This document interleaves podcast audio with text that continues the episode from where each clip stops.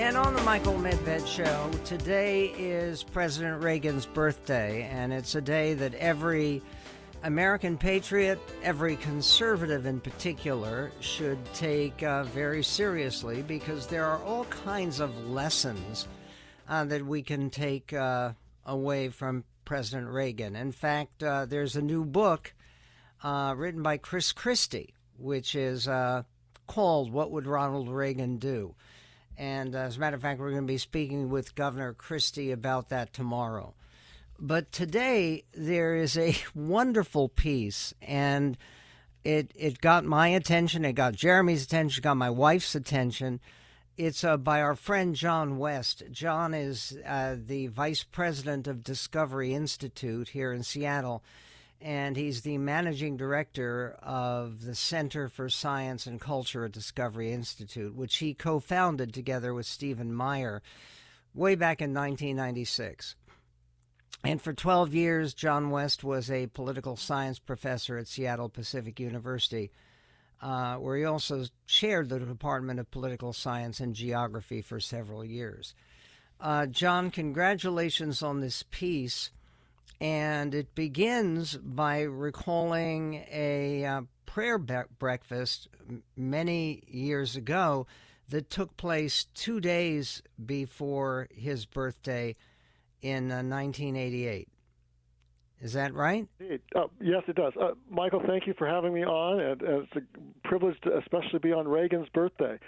So, yeah, this was uh, a talk he gave, and someone had shown me or, or, directed me to a clip from it, and it started a whole long sort of. Uh, not sort of mystery story, but trying to track down where did this come from. So he's speaking. Uh, it's the last year of his presidency, so 1988, and that's important um, to understand for what happened later. But so he's before uh, the prayer breakfast, and he starts talking about how he'd always been unable to understand the atheist in this world. You know, the world is and, so uh, beautiful. There's so much wonderful, and how he couldn't really understand why they thought that. And then he said, "I've always had an unholy desire to invite some atheist to a dinner." And then serve the most fabulous gourmet dinner that has ever been concocted, Okay, let's let let's let's let President Reagan oh, yeah. himself uh, hit the punchline here.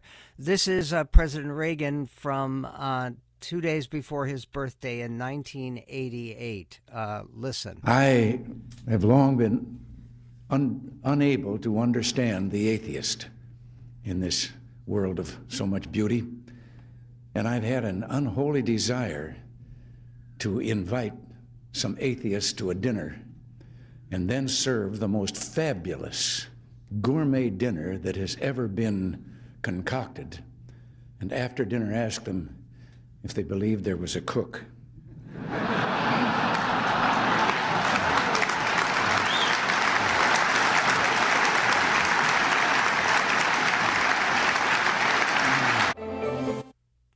Okay, you found out more about this uh, line of reasoning, which is obviously uh, a very strong uh, argument for intelligent design. You don't have a uh, a wonderful gourmet dinner just by accident. Somebody had to design it and cook it up, right?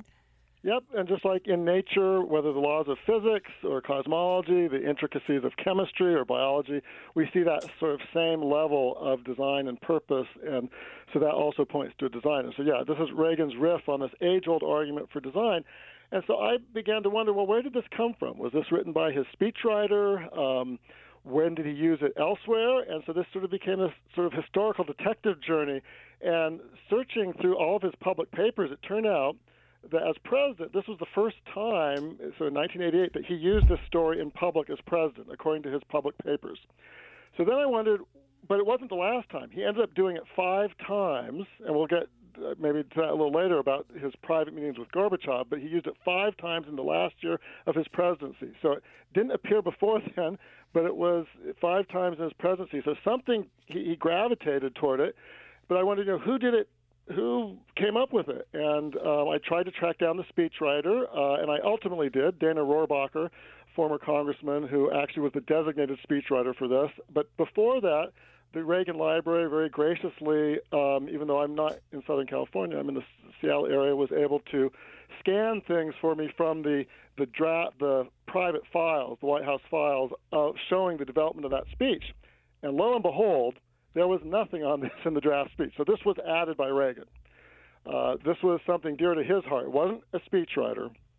And now, where did he uh, ultimately get it? That's an interesting question. I ultimately tracked down that apparently on one of his Reagan, many people know, in his earlier life, starting in the 1950s when he was uh, representing General Electric, he'd go out and give speeches and he'd collect comments and jokes and other things on these little note cards. Well, apparently, um, one of those note cards actually had a variation of the story. So this, although this is the first time he used it as president, um, this apparently went deep into things that Reagan collected. And Reagan overall had a really fascinating, you know, sort of fascination both with nature. If you read in his autobiography, he talks about at age five, uh, in one of the many places that his dad rented because his dad didn't have a great job history, so they kept moving. They had a house that in the attic, someone had left this great collection of um, butterflies and other things, and he he would just go up in the attic and just look through the birds' eggs and butterflies and just be fascinated. And as he said in his autobiography, it left me with a reverence for the handiwork of God, sort of in nature, that never left him. And then, of course, one of his favorite books was by uh, Whittaker Chambers, the autobiography Witness, where Chambers' account, and this was one of the favorite passages that Reagan would cite almost actually by heart, where Chambers talks about you know when he when did he veer away from atheistic materialism? Well, it was his little daughter having breakfast, and his eye came to rest on the delicate, as he wrote, convolutions of her ear, those intricate, perfect ears. The thought passed through my mind no, those ears were not created by any chance coming together of atoms in nature. They could have been created only by an immense design. And that was Whittaker Chambers from a favorite passage of Reagan. So he had this interest throughout his life, but somehow in the ending year of his presidency, he just kept coming back to this in public meetings and private meetings. And uh, again, uh, this this idea has to do with Reagan's view of American history as well which is that uh, you can't explain truly remarkable things entirely as happy accidents, and a pattern of happy accidents uh, still represents a pattern. Uh, speaking with uh, John West, uh, when when we come back, this uh, story you have about President Reagan and Gorbachev is just so remarkable, and I know that you will share it with us. Um, can we just take a moment and talk about some of the things that we might learn from President Reagan that perhaps our leaders could remember right now? Yeah, well, I mean, of course, there are a lot of things. I mean, I do say every age is different, and so um, not everything that you know uh, Reagan did is necessarily applicable. But certainly, uh, his positivism toward America, his the, his treating of other people uh, civilly, but also his backbone. I mean, Reagan had a lot of backbone um, through much of his career, and and he was, uh, you know, he stood in the face of that. You know, it, so there was the happy warrior, the civility, but I remember as a college student, you know, having people demonstrate against him, calling him names like Hitler, burning flags because they hated him standing for truth. Uh, well, and uh, so how did he handle is is a product of some kind of accident. Uh, the idea of a design of a purpose in uh, the world was one that he cared about very much, but he uh, was also uh, hurt or disappointed, at least, that that idea uh, never seemed to persuade somebody very close to him. Uh, explain. Yeah. So, um, you know, often pundits negatively compared Reagan on the issue of religion and, and, and God to, say, Jimmy Carter, who sort of wore his faith on his sleeve, which Reagan didn't. But we now know, basically through a lot of private letters and other things that have come out, that Reagan was a deeply not just religious, deeply Christian, you know, in his and so his son Ron, which now it's known more more openly that his son Ron is an atheist, and his son Ron has sort of made that clear and really done spots on that. But it wasn't. Yeah, he's so done known- television ads for atheism. yes, yes. Um, now, having said that, his son Ron has actually said, I, you know, has been very respectful of his dad and actually admired his dad for, despite that fact. But that really did. We now know from you know private conversations, other stuff that has come out, that that really troubled his dad and his and Ronald Reagan Sr. had lots of discussions over the table with his his son Ron, um, not only on his atheism, but on you know, he wanted him to accept Christ as a savior, and that was something that really wore on him. And as he told his other uh, son Michael about that, he was praying for for that, uh, his son, and so that is part of the background. And so then you know we go to uh, to to Russia in the last year of the Reagan administration. It was the year after he said tear down the wall, and so there there was the beginning of the thaw. Things were changing under Gorbachev. We were getting some arms control. But Reagan, so going into May 1988, Reagan, though, had something deep on his heart that related to his faith that he wanted to still bring up with Gorbachev. You know, they were handling arms control, they were doing other stuff, political freedom, and he and he did that too. But the first thing he wanted to address in their one-on one-on meeting was religious liberty.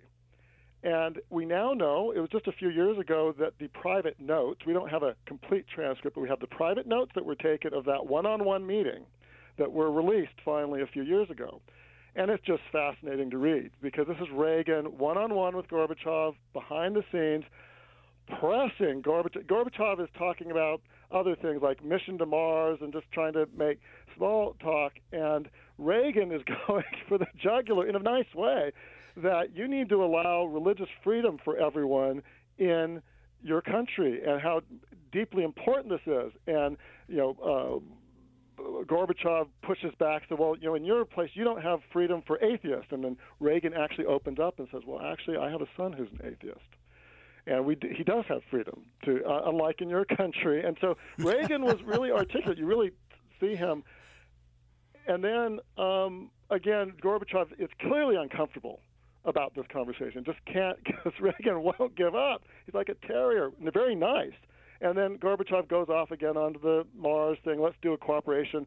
He's trying to say, you know, everything's good. Let's go on. Let's end the conversation. Reagan at the very end then comes back, and he first shares a story about a soldier that he had recently gotten. Um, I think, a, a letter from a, a widow of a soldier who had died on the battlefield in World War II. And it was a soldier who was reflecting how he'd been lied about that the universe was cold and uncaring, and there was no God. And then he was in his, his foxhole, basically, and he was looking up at the stars. And he realized that he'd been lied to, that there was so much more behind the universe that he couldn't understand that there had to be a God. And then this was found on the soldier after he died. Um, and then, but Reagan saved the punchline to the end, which is, um, well, that soldier wasn't American; it was Russian. And then Reagan tops it all off at the end by retelling the story of the banquet. But this time, the only time he tells the story to, to Gorbachev, he actually tells it in a different way. He, in all the other stories, he says, you know, I, I'd like to invite atheists to this banquet and you know, then ask them, well, is there a cook? With Gorbachev, he says, you know, I, with my son who's an atheist, I've always wanted to invite my son to the banquet, you know, to set this banquet, and then ask him, you know, do you think there's a cook? And so, you know, this is deeply personal for him. He didn't tell anyone else, but to Gorbachev, he told that. And then, according to the note taker, this is really the, the clincher. At the end, um, Gorbachev said that the only answer to that question of whether there was, you know, a cook, which is a stand-in for a creator, the only possible answer was yes. Now, there's been a lot of debate about Gorbachev, and to the end of his life, publicly, he insisted he was an atheist. There have been lots of rumors, but this is just intriguing, both about Reagan and about Gorbachev, and about how deeply man of faith that Reagan was. Yeah, and uh, in in terms of Gorbachev, I mean, considering he was the head of this officially atheist, materialist, uh, socialist, Marxist country, uh, and that he was trying to change it in a more religious direction. I believe they said that uh, his his wife's name was Raisa, I think, yeah. Gorbachev that she was more religiously inclined. Is that right? Well, no, actually, I think he was. She was a professor of atheism, and she was actually much more out there promoting atheism. But he was, although both as children, it came out later that they were baptized as children, but they had always um, rejected it publicly. But he was a little bit more, more but she was very much. She was like it said. She, I think, she gave college classes and promoted dialectical materialism and atheism, but um, he was a little more cagey, although he did publicly to the end of his life say he wasn't a believer. But this was shows a little different insight, and he did open things up, you know, after that. And Re- the thing is, Reagan also told this story with distance. I mean, there's parts that I didn't even tell uh, in my story, but while he was there, he told the story about the banquet again. He invited.